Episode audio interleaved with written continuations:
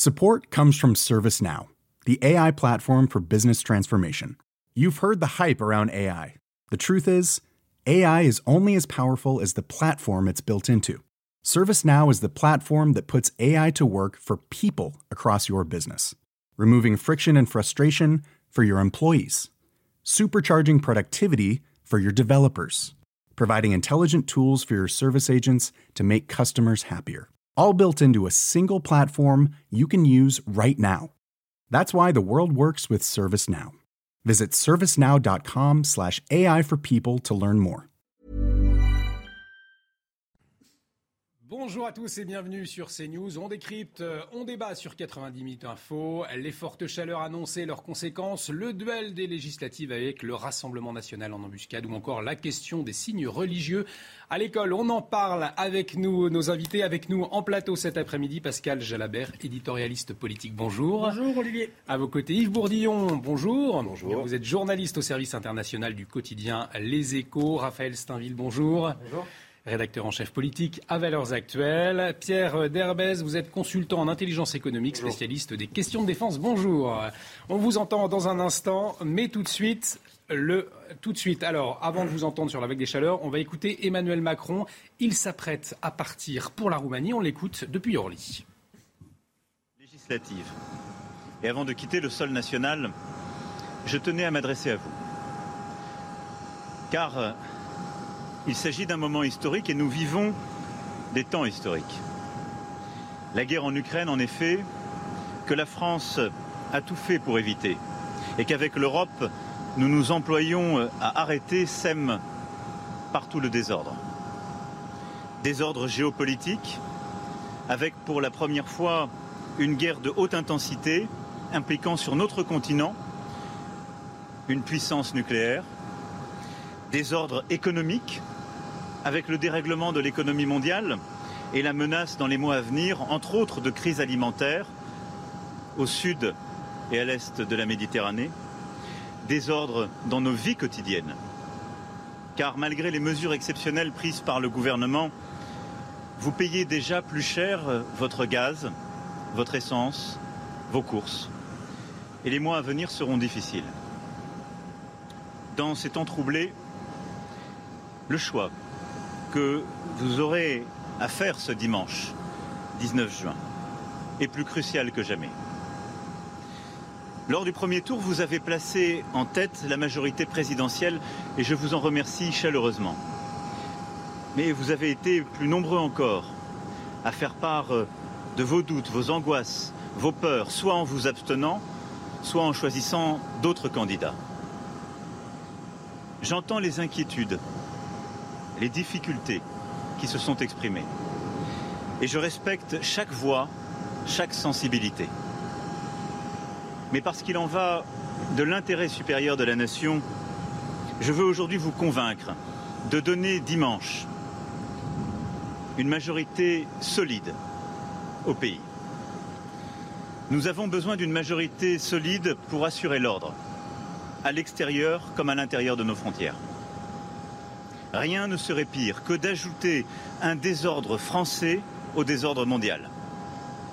Il nous faut au contraire porter avec force et fermeté la liberté, l'égalité, la fraternité, la laïcité. Il nous faut défendre nos institutions face à tous ceux qui les contestent et les fragilisent. Il nous faut porter les choix historiques qui, en matière de défense comme d'Europe, sont ceux de la France. Nous avons besoin d'une majorité solide pour défendre notre économie et vos économies. Nous avons besoin d'une majorité solide pour continuer de porter les grandes ambitions du pays face aux urgences du siècle, climatiques, économiques et sociales, face aux crises qui ne manqueront pas de survenir. Rien ne serait pire Que, nous, que de nous perdre dans l'immobilisme, dans le blocage ou dans les postures. Il nous faut au contraire investir pour bâtir un avenir sans pétrole, sans gaz, sans charbon, donc sans carbone. Pour faire de la France le pays des technologies de deux mille trente. Investir pour transformer nos services publics, notre école, notre santé et tenir enfin la promesse républicaine de l'ascension sociale. Nous avons pour cela besoin d'une majorité solide pour garantir notre indépendance. Cette indépendance, nous ne la ferons pas par plus d'impôts. Au contraire, nous continuerons de les baisser. Ni par plus de dettes, nous devons la réduire. Ni par la décroissance, nous la combattons.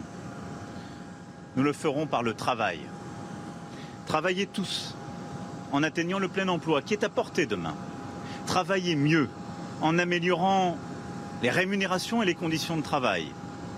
Travaillez plus pour gagner par notre effort collectif en force économique. Mes chers compatriotes, vous l'avez compris, nous sommes à l'heure des choix. Et les grands choix ne se font jamais par l'abstention. J'en appelle donc à votre bon sens et au sursaut républicain.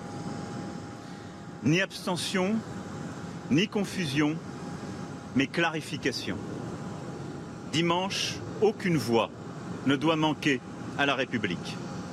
Dimanche, je compte sur vous pour doter notre pays d'une majorité solide afin d'affronter tous les défis de l'époque et de bâtir l'espoir. Vive la République et vive la France. Et de retour sur le plateau de quatre-vingt-dix minutes info. On vient d'entendre le chef de l'État, Emmanuel Macron, depuis l'aéroport d'Orly. Il s'exprimait avant de rejoindre la Roumanie où il doit visiter cinq cents soldats français. Et le chef de l'État, messieurs, qui au fond a parlé de cette campagne législative, qui a parlé des, des élections de dimanche, plus finalement que de sa visite en, en Roumanie, Pascal Jalabert. Totalement, c'est, c'est, c'est assez surprenant. Et bon, je peux résumer ce discours par une formule du général de Gaulle, c'est moi ou le chaos. Euh, qu'Emmanuel Macron a essayé euh, d'expliquer euh, le désordre international qu'il met en parallèle avec un désordre intérieur supposé s'il n'avait pas de majorité. C'est aussi un appel à donnez-moi une majorité. Et puis, euh, il s'est comporté en chef politique. C'est-à-dire, euh, il n'y a pas de Premier ministre, il n'y a pas de candidat, il n'y a pas de ministre. C'est Emmanuel Macron qui est le chef de cette campagne et euh, qui brandit quand même les peurs Pour, euh, pour tenter d'obtenir une majorité nette et sans doute pas relative euh, qu'il redoute plus que tout. Yves Bourdillon, il ne faut pas ajouter un désordre français au désordre international. Ce sont ces mots à l'instant du chef de l'État. Oui, bah, effectivement, j'allais dire c'est de bonne guerre d'invoquer une guerre pour essayer de convaincre qu'il faut doter le, l'exécutif d'une majorité. Alors, il a raison d'appuyer sur le fait que c'est des moments dramatiques. On n'a jamais vu de guerre comme ça sur notre continent depuis euh, soixante-quinze ans. Mais au passage, quand même, il dit que s'il n'a pas de majorité, ça va être le, le chaos, comme mmh. vous dites. Et ça, c'est quand même très excessif parce que euh, ne pas avoir de majorité, c'est quand même pas un drame dans les démocraties. Il y a plein de pays européens qui ont l'habitude d'avoir des gouvernements avec une majorité, disons, relative, qui n'ont pas le, la moitié des députés et qui doivent passer des compromis. C'est tout le travail. La, la, la démocratie, c'est aussi passer des accords, trouver des compromis avec des forces qui sont dans l'opposition, mais où on peut se mettre d'accord au cas par cas. Italie, donc, Allemagne, Espagne, euh, les pays scandinaves aussi, pays et cetera. Scandinaves, donc, euh, au passage, quand il dit euh, si, c'est pas la majo- si je n'ai pas la majorité, euh, ça va être un très grand désordre avec l'inflation, et cetera, c'est quand même exagéré. Il peut très bien travailler avec d'autres forces. Euh, Pierre Derbès, vous êtes un spécialiste des questions de défense. On s'attendait aussi peut-être à, à, à un autre discours avant son départ. En... Absolument. Ben, justement, ça, d'ailleurs, ça met un peu en valeur le, le côté un petit peu politicien, voire même un peu cynique de la démarche, et invoquer des, une affaire de politique intérieure, euh, enfin se servir de, de, de, ce fait, de, de ce fait guerrier pour servir d'objectif politique. Il y a un problème. Pourquoi ? Parce qu'on est face à une situation qui est exceptionnelle. Euh, on a un président qui se dépasse en Moldavie euh, et, en, et en Roumanie pour visiter cinq cents soldats, au même moment où les Britanniques, avec une armée bien moins efficace que la nôtre, ils déploient huit mille hommes. Euh, ce faisant, ils nous volent la vedette, pour ce... alors que notre intérêt consisterait à justement nous poser comme des champions de l'Europe de la défense. Euh, on le voudrait, on n'y arrive pas et on, et on loupe les moments symboliques. Et là, qu'est-ce qu'il va y faire ? On ne sait, on ne sait pas. Euh, il a annoncé hier à Satori euh, qu'il faudrait revoir la L P M pour, euh, pour, euh, pour faire face aux défis, euh, aux défis militaires. C'est quoi préciser, là ? La loi de programmation militaire, ouais. euh, qui, qui définit en gros les achats, mmh. euh, une partie du budget euh, sur, sur une période de, de cinq ans, cinq six ans. Euh, Encore une fois, ça ressemble à une mesurette. Rien de concret n'est annoncé, euh, aucun plan n'est annoncé, alors qu'on a des encore des similis alliés qui euh, qui semblent y mettre beaucoup plus de beaucoup plus de volonté. comme l'Allemagne par exemple. Euh, donc non, oui, on n'a on n'a pas grand-chose. On n'a pas grand-chose et finalement, euh, la question, la question ukrainienne ne semble être euh, vue par, par l'exécutif que comme un, un biais de politique et de politique intérieure et non pas comme un fait stratégique. Ce qui en dit long sur un, un certain un manque de vision stratégique générale d'une partie des élites politiques d'ailleurs. Euh, un problème de conduite, euh, de conduite euh, et de, de rapport cognitif à des, à des grands enjeux actuels. Raphaël Stainville, votre réaction à cette prise de parole d'Emmanuel Macron à Orly, vous, vous rejoignez un petit peu ce qu'on vient d'entendre ? Bien, bien évidemment que je rejoins ce qui a été dit euh, et j'aimerais quand même souligner justement ça a été, euh, cette phrase euh, essentielle dans son discours euh, pivot euh, lorsque Emmanuel Macron dit que rien ne serait pire d'ajouter au désordre du, du monde un désordre français. Mmh. Mais le problème et ce qu'on peut lui opposer, c'est que le désordre aujourd'hui, pour partie, c'est lui. La croissance en berne, c'est lui. L'inflation, c'est lui. L'insécurité, c'est lui. Euh, l'immigration incontrôlée, c'est encore lui. Le grand flou programmatique, euh, ce qui devrait être sa force, c'est encore lui. Euh, qu'on songe euh, ne serait-ce qu'à à ses, euh, ses altermo- altermoments sur, sur la retraite. Euh, et le temps perdu, c'est encore lui. C'est-à-dire que depuis qu'il est président et qu'il a été élu en, en avril, il ne s'est rien passé. Alors même qu'aujourd'hui, il est en train de nous préparer à une économie de guerre. Donc, c'est là où c'est très, c'est très compliqué de pouvoir défendre absolument le président. C'est-à-dire qu'on comprend les enjeux, on comprend l'activisme euh, qu'il essaie de déployer sur le front diplomatique. Et en même temps, on se dit que franchement, euh, il se fout un peu la gueule du monde. Il y a effectivement peut-être un en même temps, euh, dans le sens où il dit, voilà, euh, il dresse un tableau très noir, indice, une économie de guerre qui nous attend, les mois qui vont venir vont être très difficiles. Et en même temps, je suis le, le, le seul à pouvoir faire face à cette situation. Oui, alors il a essayé de, de, de mélanger la solennité du, du chef de l'État, telle qu'on a pu le voir pendant la crise du Covid, avec euh, ben, le, le, le, le chef politique, euh, puisqu'il n'y a personne à s'en ajouter, qui est capable d'assumer ce rôle. Euh, donc c'est, c'est quand même en même temps très difficile à tenir. Alors bon, il n'est pas comptable de, de tout ce que vient euh, de décrire euh, mon, mon confrère, mais il est comptable d'une chose, c'est de ne pas avoir fait campagne. C'est-à-dire on a une campagne présidentielle à minima, et quel est le projet ? que, que, Comment est-il ? Quels sont ses contours ? Cette réforme des retraites, c'est quoi ?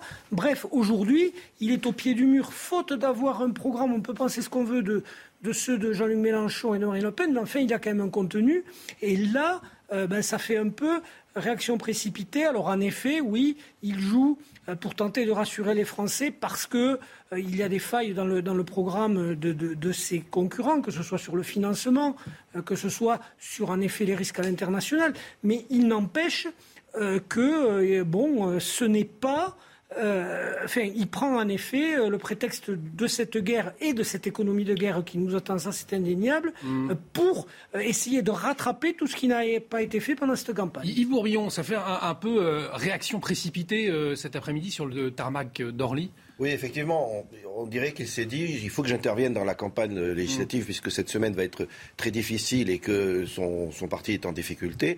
Et donc, avant de partir en Ukraine, il, il fait cette intervention. Mais au passage, d'ailleurs, c'est un peu symbolique que cette intervention soit improvisée comme ça sur le tarmac euh, avant un départ, en, justement, pas en Ukraine, mmh. en, en Roumanie, Roumanie. Et, et, et en Moldavie, parce qu'on ne sait toujours pas s'il va en Ukraine. Le, le Premier il y a une ministre... interrogation, effectivement. Il voilà. se dit qu'il pourrait aller à Kiev, mais... Le Premier ministre italien a dit qu'il y allait avec le chancelier allemand et le président français, mais ce n'est pas confirmé à quarante-huit heures avant, ça fait un peu euh, bizarre. Et au passage, ça illustre une ligne politique sur la crise ukrainienne un peu fluctuante, parce que, juste un exemple, pendant des, des jours et des jours, le président Macron a dit il faut trouver une porte de sortie au président Poutine, il faut lui permettre de sauver la face.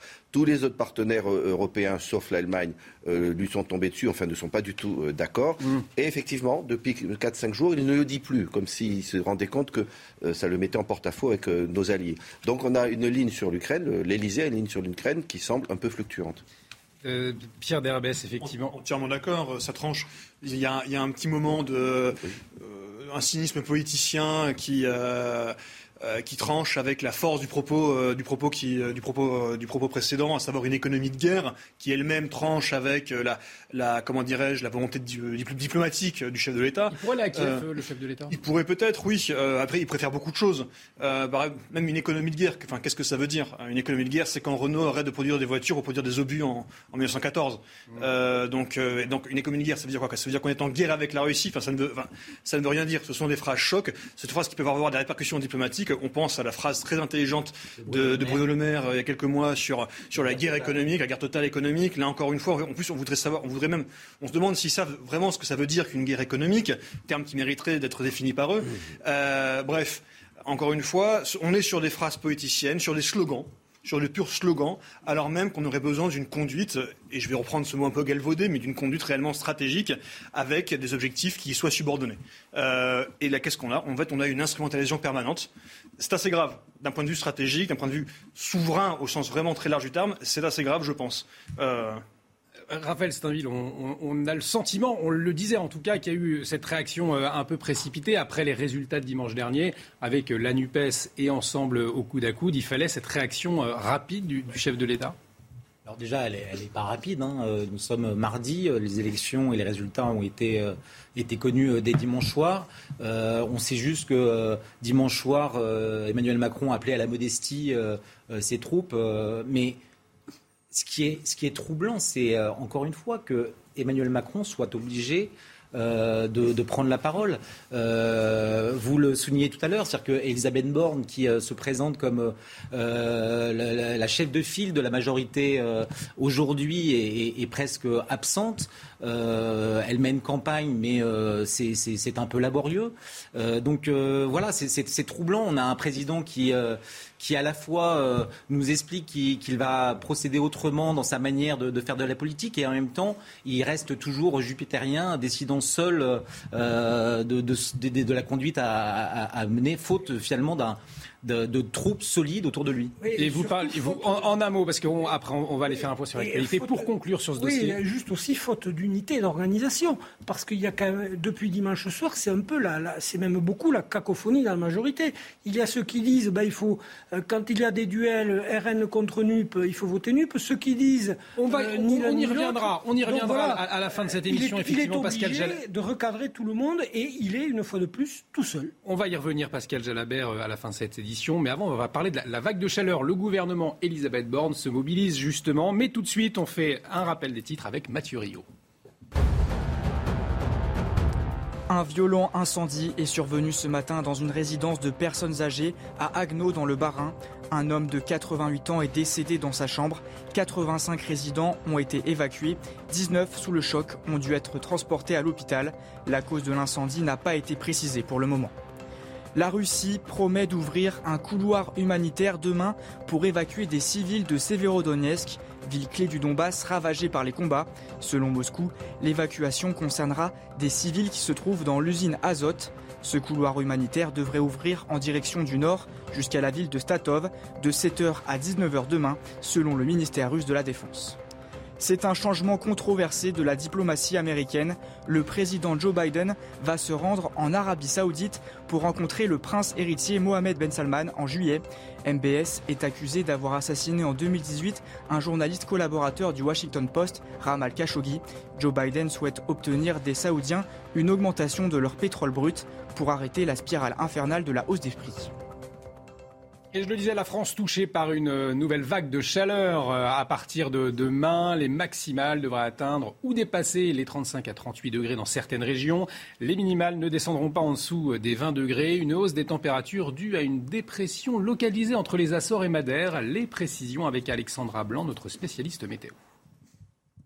Les conditions météo s'annoncent caniculaires cette semaine avec l'arrivée de la chaleur à partir d'aujourd'hui, notamment dans le sud-ouest. Alors, a priori, on va s'acheminer vers la canicule la plus précoce et la plus exceptionnelle jamais enregistrée. Alors, pourquoi la plus exceptionnelle ? Eh bien, parce qu'il va faire particulièrement chaud. On pourrait localement dépasser les quarante degrés entre le sud-ouest et le Languedoc-Roussillon. Pourquoi la plus précoce ? Eh bien, parce qu'il est très rare d'avoir des canicules à cette période de l'année. D'habitude, elles interviennent soit au mois de juillet, soit au mois d'août ou encore fin juin. C'était le cas en deux mille dix-neuf où nous avions eu une canicule exceptionnelle, mais à partir du vingt-cinq juin. Donc là, nous sommes un peu en avance par rapport à ce qui s'était passé en deux mille dix-neuf. On parle également d'une plume de chaleur et non d'un dôme de chaleur, puisque la chaleur remonte de la péninsule ibérique et du Maghreb, et forcément elle remonte petit à petit sur le nord du pays. Donc la chaleur n'est pas figée en quelque sorte et va donc évoluer au fil des jours en direction de l'est ou encore du nord. Finalement, seules les côtes de la Manche devraient donc être épargnées par cette canicule. Attention, je vous le rappelle, les températures s'annoncent exceptionnelles. Et dans un instant, on va retrouver le docteur Rafik Masmoudi, médecin urgentiste à l'hôpital de Georges Pompidou. Bien évidemment, ces chaleurs, des conséquences aussi sur l'hôpital public. Mais avant, peut-être un, un tour de table rapide. Euh, on se souvient de ces propos de Jacques Chirac, « Notre maison brûle et nous regardons ailleurs ». Est-ce que ces épisodes de chaleur, ils vous inquiètent euh, aujourd'hui, Pascal Jalabert ? Oui, très, très clairement. Euh, s'il reste encore des climato-sceptiques, euh, ben, la démonstration leur est une fois de plus apportée que l'on va vers un réchauffement climatique qui va demander une adaptation de toute la société. Euh, que ce soit, alors en effet, le, l'hôpital, et, et le médecin urgentiste va nous en parler, mais aussi le monde du travail. Il faut penser à ces ouvriers du bâtiment qui, vont, qui dès mmh. le mois de, de juin, se retrouvent dans des conditions très difficiles. L'école, le bac, c'est cette semaine. Donc euh, ils vont passer le bac avec des températures... Et le gouvernement qui a annoncé des mesures d'ailleurs. Voilà, des, des mesures spéciales. Donc c'est toute notre société qui va devoir se réorganiser euh, par rapport à ces évolutions du climat. Donc il y a à long terme évidemment la lutte contre ce réchauffement, mais mmh. à court terme... une organisation de la société pour prendre en compte des chaleurs qui commencent à intervenir de plus en plus tôt dans la saison, c'est-à-dire que ben, l'été, euh, oui, au fin mai, on est en été. Raphaël Stainville. Euh, oui, alors je ne sais pas s'il faut parler de réchauffement climatique ou de bouleversement climatique, parce que euh, c'est, c'est un peu compliqué. C'est-à-dire qu'on passe par des, des épisodes de chaleur à des épisodes de grand froid euh, en alternance. Euh, donc c'est, c'est, c'est toujours un petit peu compliqué. Bien évidemment que ça vient de nous perturber, mais on commence à s'y habituer. On commence, euh, on commence à... Et puis un certain nombre de, de, de mesures ont été prises. Euh, donc moi, je ne sais pas. Je, je, je, je trouve que l'espèce de ton catastrophiste que l'on prend à chaque fois que survient un épisode de, de chaleur...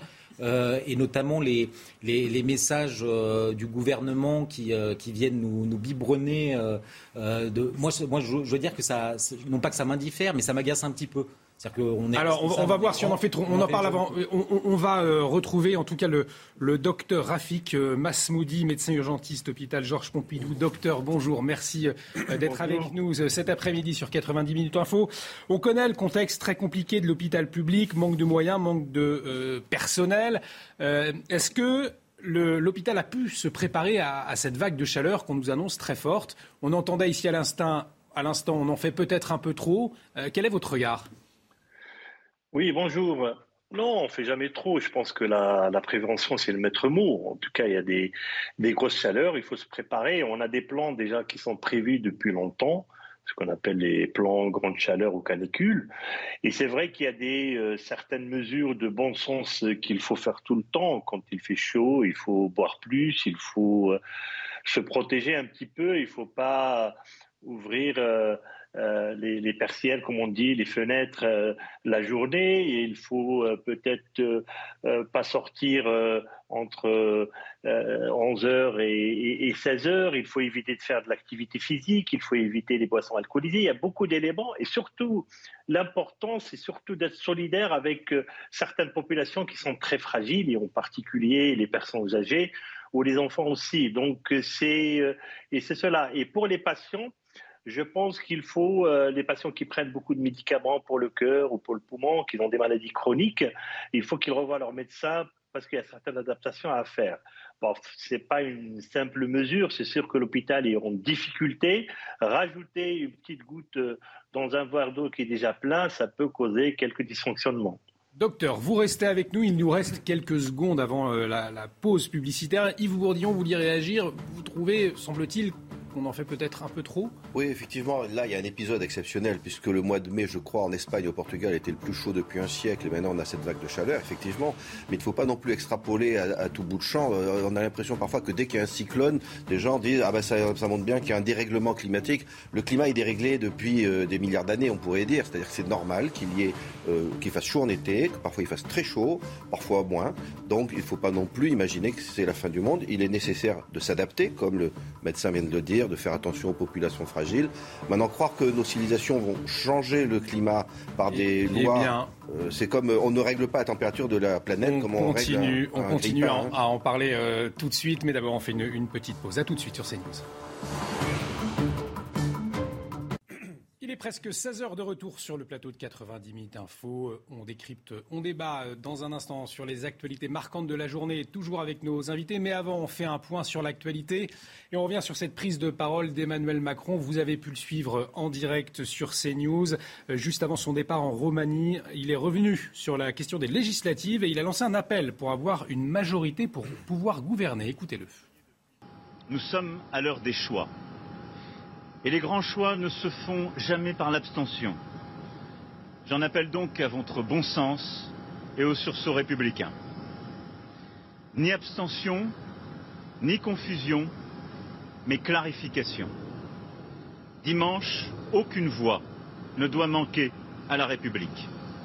Dimanche, je compte sur vous pour doter notre pays d'une majorité solide afin d'affronter tous les défis de l'époque et de bâtir l'espoir.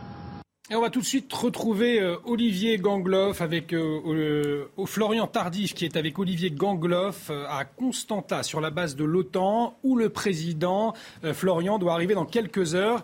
Et c'est la première prise de parole du chef de l'État sur les législatives depuis euh, le premier tour. C'est ce qui nous a marqué hein, cet après-midi.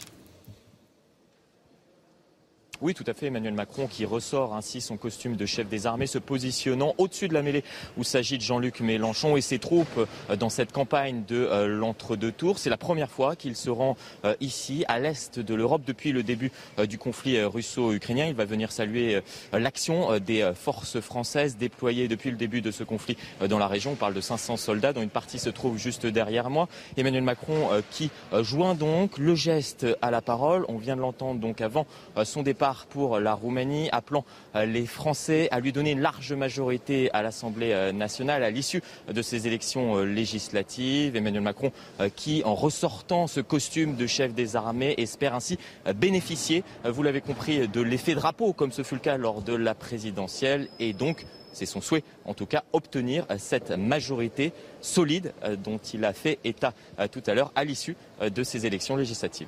Merci beaucoup Florian pour toutes ces précisions. Florian Tardif accompagné d'Olivier Gangloff derrière la caméra en direct depuis Constanta. C'est la base de l'OTAN où le président, je le rappelle, va arriver d'ici quelques heures. On en parlait avec nos invités. Il fait chaud et il va faire encore plus chaud. Le sud pourra atteindre les trente-huit degrés cette semaine. Dans le Gers, les travailleurs d'extérieur expliquent comment ils s'adaptent. C'est pas toujours évident. Écoutez-les. Je travaille dans, la, dans l'entreprise en taille de pierre aussi, dans la maçonnerie. Euh, oui, c'est compliqué parce que c'est vrai qu'il faut, il faut s'adapter à ça. C'est pas évident. Euh, après, bon, euh, on n'a pas le choix. C'est le problème. Hein. Il faut essayer d'aménager des heures ou euh, travailler peut-être un peu plus tôt le matin, faire des trucs comme ça, quoi. On n'a pas trop, on n'a pas trop le choix. Par des, euh, non, après, on s'arrête un peu plus souvent que d'habitude. On boit un peu plus que d'habitude, de l'eau, bien sûr. Et puis, et puis voilà, après on essaie de se protéger. Bon, on n'est pas complètement plein soleil, on a des coins un peu à l'ombre, un peu, euh, voilà, et on fait avec, quoi. Mais on le sait que ça va devenir de plus en plus dur, euh, voilà. Le, le changement climatique, c'est ça, c'est... Et dans un instant, on retrouvera justement Jean-Luc Thomas à Auch pour nous dire un petit peu quelle est la, la situation sur place. Justice à présent, au troisième jour du procès de Dino Scala devant les assises du Nord, les premières plaignantes sont entendues cet après-midi. Je vous le rappelle, cet homme surnommé le violeur de la Sambre est accusé de viol et d'agression sexuelle sur cinquante-six femmes. Naomi Schulz, vous suivez le procès pour C News et l'examen du cas de la première plaignante a commencé. Oui, et euh, cet après-midi, les cas de quatre plaignantes vont être examinés. Les plus anciens, ils remontent à la fin des années quatre-vingts. Dino Scala, il reconnaît seulement une de ses agressions. Il conteste formellement les trois autres. Et c'est l'interrogation principale de ce procès. La position de Dino Scala va-t-elle évoluer ce matin ? Son avocate a longuement questionné les enquêteurs qui avaient euh, interpellé euh, Dino Scala en, mille neuf cents, euh, en deux mille dix-huit. Dino Scala a-t-elle insisté et quasiment toujours passé à l'acte Euh, tôt le matin, très tôt, avant d'aller travailler. Or, il est jugé aussi euh, pour trois agressions ou tentatives d'agression ayant eu lieu le soir. Ça n'est pas lui, affirme son avocate. De la même manière, certaines plaignantes ont décrit leur agresseur avec une moustache fournie. Or, rappelle euh, l'avocate, Dino Scala n'a jamais porté euh, de moustache. Elle le dit bien sûr à l'intention euh, des jurés qui vont devoir juger de la culpabilité de Dino Scala au cas par cas. Ils pourront très bien l'acquitter sur certaines affaires et c'est ce que redoutent les plaignantes qui espèrent que ce procès va les reconnaître dans leur statut de victime. les policiers qui ont fait part de leur certitude. Je suis convaincue, a dit l'un d'eux, que toutes les femmes qui sont là aujourd'hui sont des victimes, euh, qui sont là aujourd'hui sont des victimes de Dino Scala, et il est fort possible que toutes ces victimes ne soient pas présentes. Merci beaucoup Noémie pour toutes ces précisions. Noémie Schulz en direct depuis le palais de justice de Douai. Et il est temps de retrouver nos invités pour continuer de, de parler, de décrypter l'actualité. Avec nous, autour de cette table, Pascal Jalabert, Yves Bourdillon, Raphaël Stainville, Pierre Derbès, le docteur Rafik Masmoudi, médecin urgentiste hôpital Georges Pompidou, est également avec nous puisque on parle de cette forte vague de chaleur hein, qui euh, frappe le, le, le pays. On va tout de suite, d'ailleurs, se rendre à Marseille. On va retrouver euh, Laure Parra. Laure, euh, bonjour.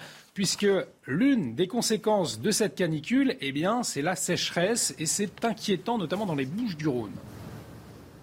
Oui, effectivement. Ce que je peux vous dire, en tout cas, c'est qu'il fait chaud, même très chaud. Et ça n'a pas commencé depuis deux jours. Depuis la mi-mai, on a des journées très chaudes, des nuits également qui sont assez chaudes. Il y a eu des pics de chaleur pouvant monter hier, notamment à mi-mai, à trente-huit degrés ou encore à Cassis, à trente-six degrés. Et l'une des conséquences, eh bien, c'est ce manque de pluie. Alors, avec moi, j'ai Philippe Ginaud. Philippe Ginaud, vous êtes président du canal des Alpines. Alors, le canal des Alpines, pour comprendre, c'est un canal qui prend sa source à la Durance via le lac de Serpents et qui fournit pas moins de vingt communes en eau potable et en eau aussi pour les cultures. Et vous avez dû, eu égard à cette sécheresse, prendre des décisions. Oui, nous avons dû prendre des décisions suite à la cote d'alerte trop basse du niveau du lac de Serponçon, qui aujourd'hui est six mètres en dessous de sa cote d'alerte. Avant la saison d'été, nous sommes déjà avec des entrées d'eau dans le lac qui sont inférieures au niveau de quantité que l'on a besoin pour, pour notre territoire.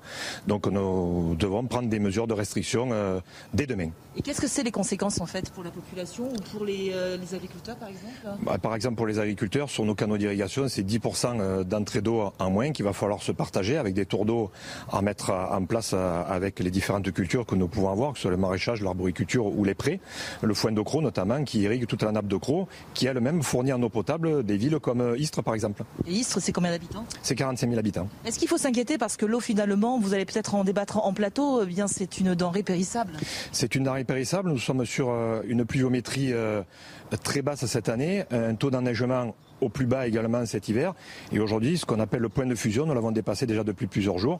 Et le lac continue de baisser, de baisser très dangereusement. Et alors pour finir, précisons tout de même que toute cette eau qui s'évapore inévitablement risque de retomber sur les terres, peut-être en septembre, voire en octobre. Et le risque d'inondation sera à nouveau à la une de l'actualité probablement. Merci beaucoup, Laure, pour toutes ces précisions. Laure Parra en direct des Bouches-du-Rhône depuis Marseille, plus précisément. Yves Bourdillon, effectivement, c'est, c'est en fait cette chaleur, ça ne date pas d'aujourd'hui. On a eu aussi des, des épisodes caniculaires au mois de mai. Et puis cette question de la rareté de l'eau, de la sécheresse, là c'est inquiétant. Bien sûr, puisqu'on a évoqué tout à l'heure la chaleur, mais donc c'est de la sécheresse depuis deux mois à peu près. Donc un gros déficit sur le plan agronomique, ça aura un impact. Et justement, puisque on parlait tout à l'heure aussi de la guerre en Ukraine qui fait flamber les coûts internationaux, le contexte géopolitique, voilà, de céréales, puisqu'actuellement il y a à peu près un pour cent et demi de la consommation mondiale de blé qui est bloquée dans les ports ukrainiens, enfin qui, qui, qui disparaît du marché en quelque sorte. Donc ces deux facteurs euh, en s'ajoutant risquent de faire flamber les, les prix et de provoquer, euh, je ne dis pas des pénuries, mais enfin euh, des, des, des problèmes effectivement de, dans, dans, dans l'inflation des prix. Pascal Jalabert, il y a des leviers à activer maintenant en urgence justement pour faire, pour faire face à cette pénurie euh, et à cette sécheresse. C'est très compliqué parce que depuis les années quatre-vingt-dix, on ne construit plus de retenues d'eau de barrage, on ne mmh. fait plus de réserves. Or, il faut savoir que Ben, quand on manque d'eau, pour approvisionner les populations, il faut la traiter davantage. Donc du coup, euh, ça implique davantage de traitement et puis ça fait baisser les, les rendements pour les agriculteurs. Hein. Alors dans cette région, ce n'est pas nouveau. Rappelons-nous Pagnol, Manon des Sources, où il y a toujours eu des canicules.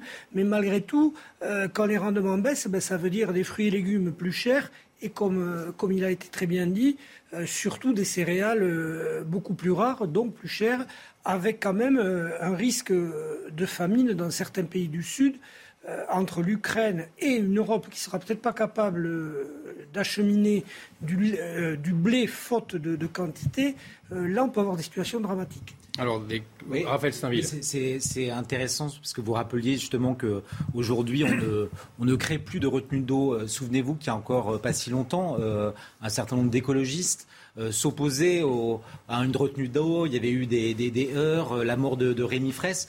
Euh, on voit le, tout le, le paradoxe, c'est-à-dire qu'à la fois les, les écologistes se montrent souvent le, euh, très soucieux de l'environnement des, des, euh, et des conséquences euh, dans, dans la manière dont il faudrait pouvoir gérer la nature. Et on voit que euh, leur, euh, leur activisme euh, conduit pas aussi à des drames. C'est-à-dire que demain, euh, alors quand bien même aujourd'hui le, le gouvernement se défend de, de, d'une, d'une, d'une éventuelle pénurie euh, sur le terrain alimentaire, on voit quand même que tout ça est très très, très ténu. Et donc il ne faut pas grand, pas grand-chose pour que les cultures qui aujourd'hui ont besoin d'eau, parce que c'est, les cultures notamment céréalières sont, ont besoin de beaucoup d'eau et sont en pleine croissance, euh, échouent euh, à aller jusqu'à leur terme. Pierre Derbès, un mot avant d'aller euh, retrouver Jean-Luc Thomas. Non, je rejoins M. Stainville là-dessus. Euh, c'est qu'on a des, des sortes de pompiers pyromanes euh, qui, euh, qui occupent euh, la... Euh, qui, ont la, qui occupent la, la, la principale place euh, dans, la, dans la pensée de, la, de l'écologie en France et qui sont responsables d'une partie euh, de nombreux errements, pas suffisamment de construction d'infrastructures de retenue, de retenue d'eau, mais également sur l'électricité. On pense à, à, note, à la note des Français qui va exploser en période de canicule. Mmh. Euh, on, pense à la, on pense à la fermeture de Fessenheim, qui en est partie, en partie responsable, qui fait que la France d'ailleurs est, est importatrice nette maintenant, une première, euh, et qui... Le, la montée de la température de la canicule qui fait monter aussi la température de l'eau, ce qui empêche certaines centrales nucléaires de fonctionner parfaitement, et ce qui aurait pu être compensé par Fessenheim précisément, ben ne l'est plus. Et donc, encore une fois, on en arrive au même stade, des ruptures de charge, euh, l'augmentation de la note, euh, de la note pour beaucoup de Français, euh, et...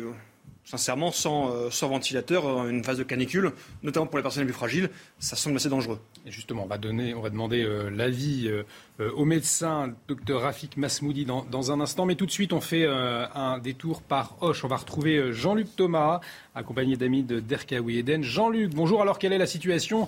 On le disait, il fait euh, très chaud hein, là où vous vous trouvez à Auch. Il fait très très chaud, on dépasse les trente-six degrés aujourd'hui et en venant pour le point de, de duplex, on est passé, vous savez, devant une enseigne de pharmacie qui affichait trente-neuf degrés. Alors évidemment, ça n'a rien de scientifique, mais en tout cas, il fait euh, très très très chaud. Alors par moment, heureusement, il y a un petit peu euh, de vent, donc ça permet aux personnes de souffler un petit peu, mais c'est vrai que pour toutes les personnes qui travaillent, euh, par exemple dans les boulangeries, les maçons, tout à l'heure on a rencontré euh, des deux tailleurs de pierre qui travaillent sur la cathédrale d'Auch. Ils nous disaient que c'était très très euh, compliqué. Alors euh, évidemment, ils changent un petit peu leurs habitudes. Ils commencent à travailler plus tôt euh, le matin. Évidemment, ils s'hydratent beaucoup. Ils boivent beaucoup tout au long de la journée. Et puis, eh bien, ils terminent plus tôt pour éviter d'être en plein soleil tout au long d'une très longue journée. Il faut savoir que cette canicule euh, eh bien, est en place quasiment depuis euh, le mois de mai, puisqu'il avait fait des températures aux alentours également de trente-six degrés à la mi-mai. Là, nous sommes mi-juin. Habituellement, dans le Gers et à Auch en particulier, eh bien, la température moyenne est à vingt-cinq degrés. Donc, c'est onze degrés de plus aujourd'hui. Et on va même monter à quarante degrés. Ce sera vendredi. Bon courage, Jean-Luc. Jean-Luc Thomas en direct de Auch, accompagné de Damit Derkaoui Eden. On suffoque également en Espagne, à Madrid. On va, on va faire un, un détour tout de suite. On va retrouver Julien Garel. Julien, bonjour. Alors là, là encore, des températures caniculaires. Hein. Oui, à l'heure où je vous parle, à Madrid, il fait trente-sept degrés et on va même monter jusqu'à trente-neuf degrés d'ici quelques heures euh, en fin d'après-midi. Un peu plus au sud, en Andalousie, on a déjà largement dépassé la barre des quarante degrés, quarante-deux, quarante-trois sur euh, certaines localités. Mais le plus difficile à supporter en ce moment en Espagne, c'est peut-être finalement la nuit avec des températures qui ne baissent pas sous la barre des vingt, voire vingt-cinq degrés par endroit. Difficile dans ces conditions de trouver le sommeil. Ce qui marque le plus les Espagnols pour l'instant, ce n'est pas tant l'intensité de cette vague de chaleur, on n'a pas encore battu des, des records de température, mais plutôt sa précocité, parce qu'il est vrai que généralement de, de telles températures n'arrivent pas aussitôt dans la première quinzaine du mois de juin. Selon les experts, il pourrait même s'agir de la, la vague de chaleur la plus intense depuis le début du siècle à cette période précise de l'année. Alors les Espagnols essaient de, de lutter, de s'adapter comme ils peuvent. Là aussi, les, les ouvriers notamment ont vu leurs horaires s'adapter, se, se modifier. planifié. Il commence à travailler un petit peu plus tôt, dès huit heures du matin, pour terminer à trois heures maximum de l'après-midi. Donc pour eux, la, la journée de travail est déjà finie depuis un peu plus d'une heure. Des, euh, des hautes températures qui ont des conséquences sur la santé publique, puisqu'on estime qu'en Espagne, environ mille huit cents personnes meurent chaque année directement ou indirectement de la canicule. Conséquences aussi sur l'environnement. On pense notamment à, au gigantesque incendie qui a ravagé ces derniers jours près de Malaga, plus de trois mille cinq cents hectares. Merci beaucoup Julien pour toutes ces précisions. Julien Garel en direct de Madrid. Avant de vous libérer, on va retrouver le docteur Rafik Masmoudi. Euh, docteur, on entendait euh, ces températures, euh, trente-huit degrés, trente-six degrés à, à, à Auch. Euh, quels sont les conseils que vous pouvez donner euh, cet après-midi aux, aux personnes qui nous regardent pour, pour vivre au mieux avec ces températures, notamment la nuit, on le sait, euh, qui peuvent créer des insomnies également? Oui, tout à fait. Je l'ai dit tout à l'heure, c'est... c'est toujours des mesures de bon sens. Je pense que dans la journée, il faut éviter de sortir dans, quand il y a des chaleurs très hautes. C'est pour ça l'adaptation des conditions de travail, effectivement, pour les gens qui travaillent à l'extérieur. Il faut commencer tôt pour terminer plus tôt. Et surtout, il ne faut pas oublier de boire. Et, euh, et les gens qui restent chez eux, il faut éviter d'ouvrir les fenêtres euh, quand il fait très chaud comme ça et fermer les persiennes. Il faut se réhydrater régulièrement, il faut prendre des douches régulièrement aussi, et aussi penser à nous, euh, sujets âgés et qui sont très fragiles, et aux, aux personnes aussi qui ont des traitements euh, chroniques. Donc c'est vrai que euh, ces chaleurs-là... Euh, c'est la caractéristique, comme vous venez de le dire, ça commence un peu très tôt. On a déjà des vagues de grande chaleur déjà au mois de mai. Euh, on commence à s'habituer. En tout cas, toutes les consignes sont édictées partout euh, au niveau des, des municipalités, avec des vigilances qui sont mises. Il faut appeler aussi ses voisins, faire attention à... à il faut être vraiment solidaire et euh, s'occuper un peu de nos aînés. Voilà, donc globalement... Euh, donc. Merci beaucoup, euh, docteur Rafik Masmoudi, pour, pour vos, vos éclairages, pour vos conseils. Je rappelle, vous êtes médecin urgentiste, hôpital Georges Pompidou euh, à Paris. Il est temps, seize heures seize, de faire le rappel des titres tout de suite, et c'est avec Sandra Chiombo. Quatre syndicats de psychiatres appellent à la grève le vingt-huit juin prochain. Ils dénoncent l'effondrement de leur discipline, submergée par la demande. Ils font également état d'une pénurie de soignants et qualifient cette catastrophe de santé publique. En cause notamment les répercussions de l'épidémie de covid dix-neuf et la guerre en Ukraine. Sauvegarde du grand hamster d'Alsace. Un lâcher a eu lieu ce matin près de Strasbourg. soixante hamsters ont été réintroduits dans un milieu favorable à leur développement. Cette opération s'inscrit dans le cadre du grand contournement ouest de Strasbourg. Elle a été menée par vingt-six autoroutes. Trois lâchers successifs concernant cent quatre-vingts hamsters sont prévus ce mois, et dès deux mille vingt-trois, plus de mille individus de cette espèce seront concernés. Le Royaume-Uni célèbre aujourd'hui le quarantième anniversaire de la libération des Malouines. C'est un archipel de l'Atlantique Sud sous contrôle britannique. Une cérémonie pour honorer les combattants et leurs familles est prévue dans le centre de l'Angleterre. En mille neuf cent quatre-vingt-deux, une guerre éclair a opposé le Royaume-Uni et l'Argentine qui avait envahi le territoire. Plus de neuf cents personnes ont perdu la vie après soixante-quatre jours de combat. Et on entendait au début de cette édition en direct le chef de l'État prendre la parole. Il s'est engagé dans la campagne d'entre-deux tours des, des législatives. Un duel qui s'installe donc entre la NUPES et Ensemble dans cet entre-deux tours. Et en embuscade, eh bien, le Rassemblement National avec dix-huit virgule soixante-huit pour cent des voix dimanche lors du premier tour des élections législatives. Eh bien, le R N obtient plus d'un million de voix supplémentaires par rapport à deux mille dix-sept. Une percée donc historique qui laisse entrevoir un nombre record d'élus à l'Assemblée nationale. Marine Le Pen a fait campagne aujourd'hui à Pont-sur-Yonne. Retourne, retour sur cette visite avec Gauthier Lebret. Plusieurs motifs de satisfaction pour Marine Le Pen après ce premier tour des élections législatives. Déjà, le Rassemblement National est le parti qui progresse le plus en cinq ans. Ensuite, il n'avait jamais réalisé un tel score aux élections législatives. Et enfin, et c'est le plus important, le R N peut espérer avoir un groupe à l'Assemblée dimanche prochain. Ça n'était pas arrivé depuis mille neuf cent quatre-vingt-six.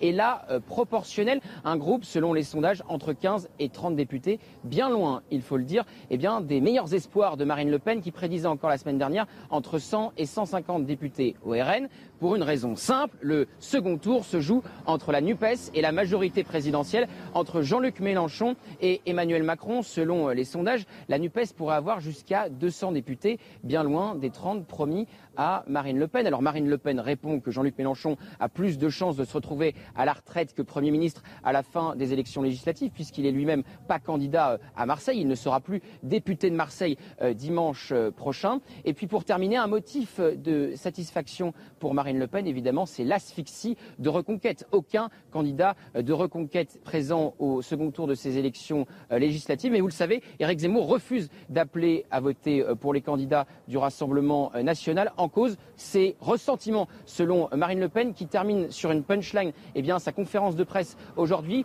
Quand on marche pour détruire les autres, on prend le risque de se détruire soi-même. Alors, messieurs, une persistorie pour le Rassemblement National et puis une difficulté à s'imposer en, entre les deux tours. Finalement, le Rassemblement National coincé par ce duel affiché entre, entre la NUPES et Ensemble. Alors, l'Assemblée nationale, il souffre toujours des mêmes déficits. C'est d'abord le déficit d'ancrage local avec des candidats crédibles. Rappelons que législatives, ce sont cinq cent soixante-dix-sept élections différentes. Donc ça, c'est, c'est, c'est le premier déficit. Le deuxième, c'est des trous territoriaux dans la raquette. Euh, la Bretagne, euh, mmh. l'ex-Poitou-Charentes, la Nouvelle-Aquitaine, où il, il n'est jamais parvenu à s'imposer. Donc pour lui, c'est une élection difficile. Parce que ben, il s'agit de, de confrontation. Après, euh, vous l'avez souligné, un million et demi de voix supplémentaires, c'est quand même beaucoup par rapport à deux mille dix-sept. Donc là, c'est une réussite, d'autant plus qu'il y avait la concurrence de candidats Reconquête dans euh, quasiment cinq cents circonscriptions. Donc de ce côté-là, l'Assemblée nationale a au moins réussi euh, ben, à occuper ce créneau de l'extrême droite souverainiste que euh, Éric Zemmour a tenté de disputer avant de s'effondrer et probablement de disparaître du paysage. Raphaël Stainville. Oui, moi je, j'entends le, le, que tout le monde souligne la percée du Rassemblement National, mais sur un temps plus long, parce qu'on compare par rapport à, à deux mille dix-sept, mais sur, on compare sur un, un temps plus long, revenons-en trente ans en arrière quasiment, en deux mille dix-sept, en deux mille sept, en, en dix-neuf cent quatre-vingt-dix-sept, pardon, Jean-Marie Le Pen et le Front National, c'est quasiment quinze pour cent aux législatives, euh, avec plus de trois millions de voix à l'époque. Donc très honnêtement, euh, euh, bien évidemment que le, le Rassemblement National progresse, mais et à ce rythme-là, il va falloir attendre deux mille trois cent cinquante pour qu'ils aient une majorité à l'Assemblée nationale. Donc en fait, c'est, c'est quand même toute la question pour Marine Le Pen et le Rassemblement national, c'est la question de leur utilité dans l'espace public. Euh, ils portent... Euh souvent des idées qui sont partagées par, et des angoisses partagées par un, un plus grand nombre, mais il y, a, il y a un taux de transformation politique et de victoire qui est très très maigre, mmh. au point qu'on comprend presque que Jean, Jean-Luc Mélenchon aujourd'hui euh, euh, explique que le vote utile c'est lui et que le vote du Rassemblement National est un vote inutile. D'une certaine manière, il reprend même la thématique d'Éric Zemmour qui au soir du deuxième tour disait euh, hélas, hélas, euh, hélas pour la troisième, pour la huitième fois un candidat, euh, un, un, un, Le Pen. un, un Le Pen échoue à la présidentielle. Et on a l'impression qu'il y a une sorte de fatalité, comme si le vote du Rassemblement National était encore une fois un vote d'immolation qui n'avait pas d'utilité, en tout cas dans la Chambre. Euh, on peut se demander, certes, ils vont avoir un groupe, mais pourquoi faire ? On va vous poser la question, Yves Bourdillon, dans un instant. Pourquoi faire un groupe euh, du Rassemblement National à l'Assemblée Nationale ? Je rappelle qualifié dans deux cent huit circonscriptions. Ils espèrent une quarantaine de députés. Est-ce que cela vous semble possible ? Je vous pose la question dans un instant, mais tout de suite, on fait une pause pub. De retour sur le plateau de quatre-vingt-dix Minutes Info avec nos invités Pascal Jalabert, Yves Bourdillon, Raphaël Stainville, Pierre Derbès. On continue à parler des législatives et plus précisément du Rassemblement National en embuscade alors qu'il y a un duel entre la NUP et Ensemble. Mais tout de suite, le rappel des titres et c'est avec Sandra Chiombo. Législative deux mille vingt-deux, Emmanuel Macron réclame une majorité solide. Il a souligné l'intérêt supérieur de la nation et a appelé à un sursaut républicain. Le chef d'État s'est également adressé aux abstentionnistes du premier tour, évoquant l'heure des grands choix. Il s'est exprimé cet après-midi depuis l'aéroport d'Orly, où il s'envolait pour la Roumanie et la Moldavie. Variole du singe, l'Union européenne conclut un contrat pour plus de cent mille vaccins. Le virus a été détecté dans dix-neuf États membres, ainsi qu'en Norvège et en Islande. Le Centre européen de contrôle et de prévention des maladies recommande une vaccination post-exposition précoce. Objectif, prévenir la maladie ou rendre son évolution moins grave. Moscou annonce un couloir humanitaire pour les civils de l'usine Azot de Severodonetsk. Il sera ouvert dès demain pour une, évacu- une évacuation vers une localité sous contrôle russe. La Russie appelle les forces ukrainiennes à hisser un drapeau blanc pour signaler qu'elles acceptaient cette proposition. Selon les autorités locales, plus de cinq cents personnes sont actuellement réfugiées dans cette usine. Et on poursuit donc cet échange, ce débat autour du Rassemblement National dans cet entre-deux tours des législatives. En embuscade, on le disait, alors que le duel entre euh, la NUPES et Ensemble eh bien, euh, attire euh, davantage que euh, le score du Rassemblement euh, National. Finalement, c'était une percée historique. Raphaël Stainville, vous nous disiez oui, mais bon, relativisé quand même. Mais ça sert à rien. Voilà. Et puis je l'ai relativisé parce qu'il y avait voilà. dix-neuf cent quatre-vingt-dix-sept déjà quinze pour cent à l'époque. Mais, voilà. mais euh, oui, et puis la question euh, qui est en suspens, c'est pourquoi faire ? Euh, quand bien même ils auraient un groupe, ça serait un groupe très minoritaire, avec euh, aucune possibilité d'alliance, euh, ni avec les Républicains, ni, ni avec aucun autre groupe. Donc là, cette question, elle est centrale malgré tout. Yves Bourdillon, on le disait tout à l'heure, euh, qualifié dans deux cent huit circonscriptions, le Rassemblement National espère de son côté une quarantaine de députés. Est-ce que ça vous semble jouable ? Euh, non, bien sûr que non. De toute façon, c'est assez classique que l'on dit espérer un grand nombre de députés. Ils en auront vingt, vingt-cinq, ce qui est déjà presque trois fois mieux qu'il y a cinq ans. Mais en même temps, comme vous le soulignez, ça sera un groupe. Mais pour quoi faire ? Pour peser dans le débat, c'est quand même insuffisant. C'est toujours bien pour un parti d'avoir un groupe. Ça donne des accès à certaines choses, mais dans le fonctionnement du Parlement. Mais il faut reconnaître que le, le Rassemblement National semble bloqué maintenant. C'est-à-dire que vous évoquez deux cent huit circonscriptions où il est qualifié pour le deuxième tour. Donc il va en gagner une sur dix à peu près, c'est quand même très peu, pour un parti qui a quand même euh, réussi à qualifier une nouvelle fois son candidat au deuxième tour de la présidentielle. Donc il arrive systématiquement à, à se qualifier, il a obtenu quarante-deux pour cent à la présidentielle, et là il va obtenir un vingtième à peu près des députés. Donc, parce qu'il n'a pas d'alliés. C'est-à-dire qu'il est toujours... On disait qu'il avait réussi son opération de dédiabolisation, mais il est toujours pestiféré. Oui, mais je pense qu'il y a peut-être un hiatus, c'est-à-dire que vous parlez, il a réussi sa dédiabolisation, mais est-ce qu'elle ne paye pas aussi ça ? C'est-à-dire que Marine Le Pen a pensé que euh, le, mettre fin à la ré- radicalité en se recentrant, elle allait euh, pouvoir euh, transformer politiquement euh, la chose. Mais on voit bien qu'avec Mélenchon, c'est pas la radicalité qui pose problème, c'est la crédibilité de Marine Le Pen qui est peut-être davantage en question que sa radicalité euh, euh, devenue de plus en plus banalisée. C'est vrai qu'il y a un vrai problème d'alliance à droite. Finalement, le, le Front National, enfin le Rassemblement National ne... comment dirais-je, ne bénéficie pas de certains atouts qu'on pu, dont ont pu les bénéficier certaines formations nouvelles, euh, comme, euh, comment dirais-je, comme L R E M qui a bénéficié des réseaux, des ancrages locaux de, du MoDem. Même chose pour, le, pour la NUPES, euh, le P S et le Front de Gauche, et, le, pardon, et la France Insoumise. Euh, et donc, à droite, il y a un véritable problème. On ne sait pas se parler. Il y a deux électorats bourgeois et, euh, et, euh, et populaires qui ont une idéologie, une doctrine qui est relativement similaire, mais qui sont incapables de se parler. C'est un véritable problème, donc un problème qui est stratégique. Euh, on peut aussi pointer, on peut dire beaucoup de choses sur, le, sur l'amateurisme du Rassemblement National et sur son manque d'ancrage local. C'est vrai, c'est un problème qui est chronique. Maintenant, aujourd'hui, on fait face aussi à une crise de la représentativité. Je veux dire, personnellement, je suis pour euh, le, le, le scrutin à deux tours euh, en circonscription, mais pour autant... inscrire de, un peu de proportionnel, de manière, euh, de manière euh, ponctuelle, ce serait pas une mauvaise chose. Aujourd'hui, le système profite, profite clairement à L R E M, qui aurait beaucoup, de, qui aurait des dizaines et des dizaines de moins, je crois une centaine de députés de moins euh, à l'Assemblée nationale, et il pénalise beaucoup le R N, qui devrait en avoir environ cent vingt, je crois, potentiellement, euh, en puissance. On peut donc gloser longtemps là-dessus. Euh, je pense que si on ne veut pas avoir euh, des frustrations qui s'accumulent euh, de plus en plus...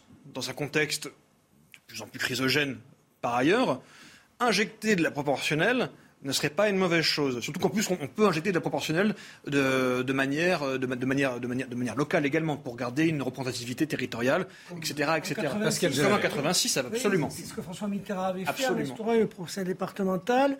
En Allemagne, il y a un système mixte avec une partie en de, Suisse également, de, de députés de la circonscription. La Suisse, la Belgique ont des systèmes... Voilà. D'ailleurs, des systèmes panachés où on peut voter plusieurs candidats. Il euh, y, y a plein de choses. Il oui. y a plein de choses, mais on, le, on, on ne le fait pas.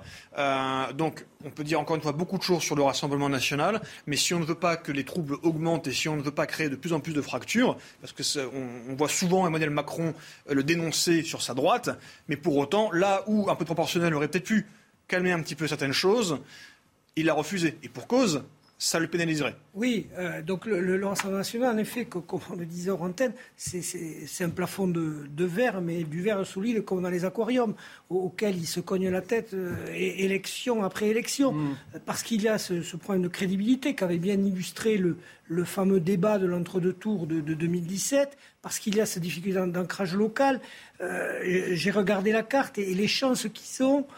d'avoir des députés, ça reste dans les Hauts-de-France et sur le pourtour méditerranéen. C'est, c'est, c'est un peu comme ça depuis maintenant trente ans. Donc, malgré des progressions sur les autres territoires, notamment les zones rurales, ils n'arrivent pas à s'implanter et ils n'arrivent pas à installer une crédibilité d'alternance. Et euh, troisième point, ça a été souligné, euh, la stratégie de Marine Le Pen, et là elle est dans la continuité de son père, c'est... Euh, rideau de fer avec la droite, c'est-à-dire on, mmh. on ne cherche pas d'alliés.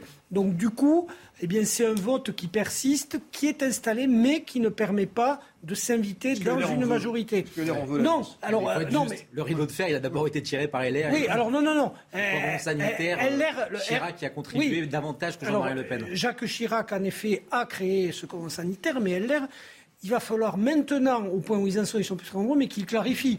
Euh, c'est-à-dire qu'à force de, placa... de ne pas clarifier, eh bien, il est arrivé ce qui est arrivé. C'est-à-dire qu'Emmanuel Macron a assumé le, le fameux rideau de fer de, de, de Jacques Chirac. Donc voilà, une partie de la droite a rejoint Emmanuel Macron. Et il va falloir que ceux qui restent entre Emmanuel Macron et... Marine Le Pen. Elle, il, alors, elle, elle, elle, il nous reste, elle, elle, elle il nous reste très peu de temps, il reste quelques euh, secondes. Yves Bourdillon, pour conclure, on ne vous a pas entendu. Euh, oui, ben, sur la crédibilité, au passage, quand même, on pourrait dire qu'effectivement, le programme économique de Rassemblement National ne tient pas debout, mais il faut admettre aussi que celui de NUPES non plus. Donc, euh, si on parle de crédibilité, il faut dire que quand NUPES propose que tout est gratuit et qu'on, pla- et qu'on plafonne les prix, euh, ça ne tient pas deux minutes non plus. Donc, euh, là-dessus, c'est quand même un, un peu général. Un grand merci à tous les quatre d'avoir accepté notre invitation cet après-midi dans quatre-vingt-dix minutes info. Merci à vous Pascal Jalabert, éditorialiste politique. Merci Yves Bourdillon, journaliste au service international du quotidien Les Échos. Merci Raphaël Stainville, rédacteur en chef politique à Valeurs Actuelles. Merci Pierre Derbès, consultant en intelligence économique, spécialiste des questions de défense. L'info continue bien évidemment sur C News. Dans un instant, retrouvez Laurence Ferrari, c'est Punchline. À très vite sur C News.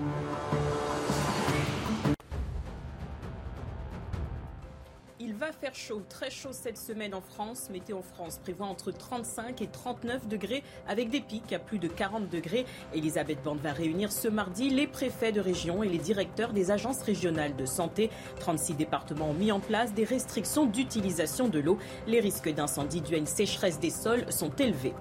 La pollution de l'air réduit l'espérance de vie mondiale de deux ans. Le constat provient d'une étude américaine publiée aujourd'hui. Ces microparticules classées cancérigènes par les Nations Unies en deux mille treize pénètrent dans les poumons. Support comes from ServiceNow, the A I platform for business transformation. You've heard the hype around A I. The truth is, A I is only as powerful as the platform it's built into. ServiceNow is the platform that puts A I to work for people across your business, removing friction and frustration for your employees, supercharging productivity for your developers, providing intelligent tools for your service agents to make customers happier. All built into a single platform you can use right now. That's why the world works with ServiceNow. Visit servicenow dot com slash A I for people to learn more.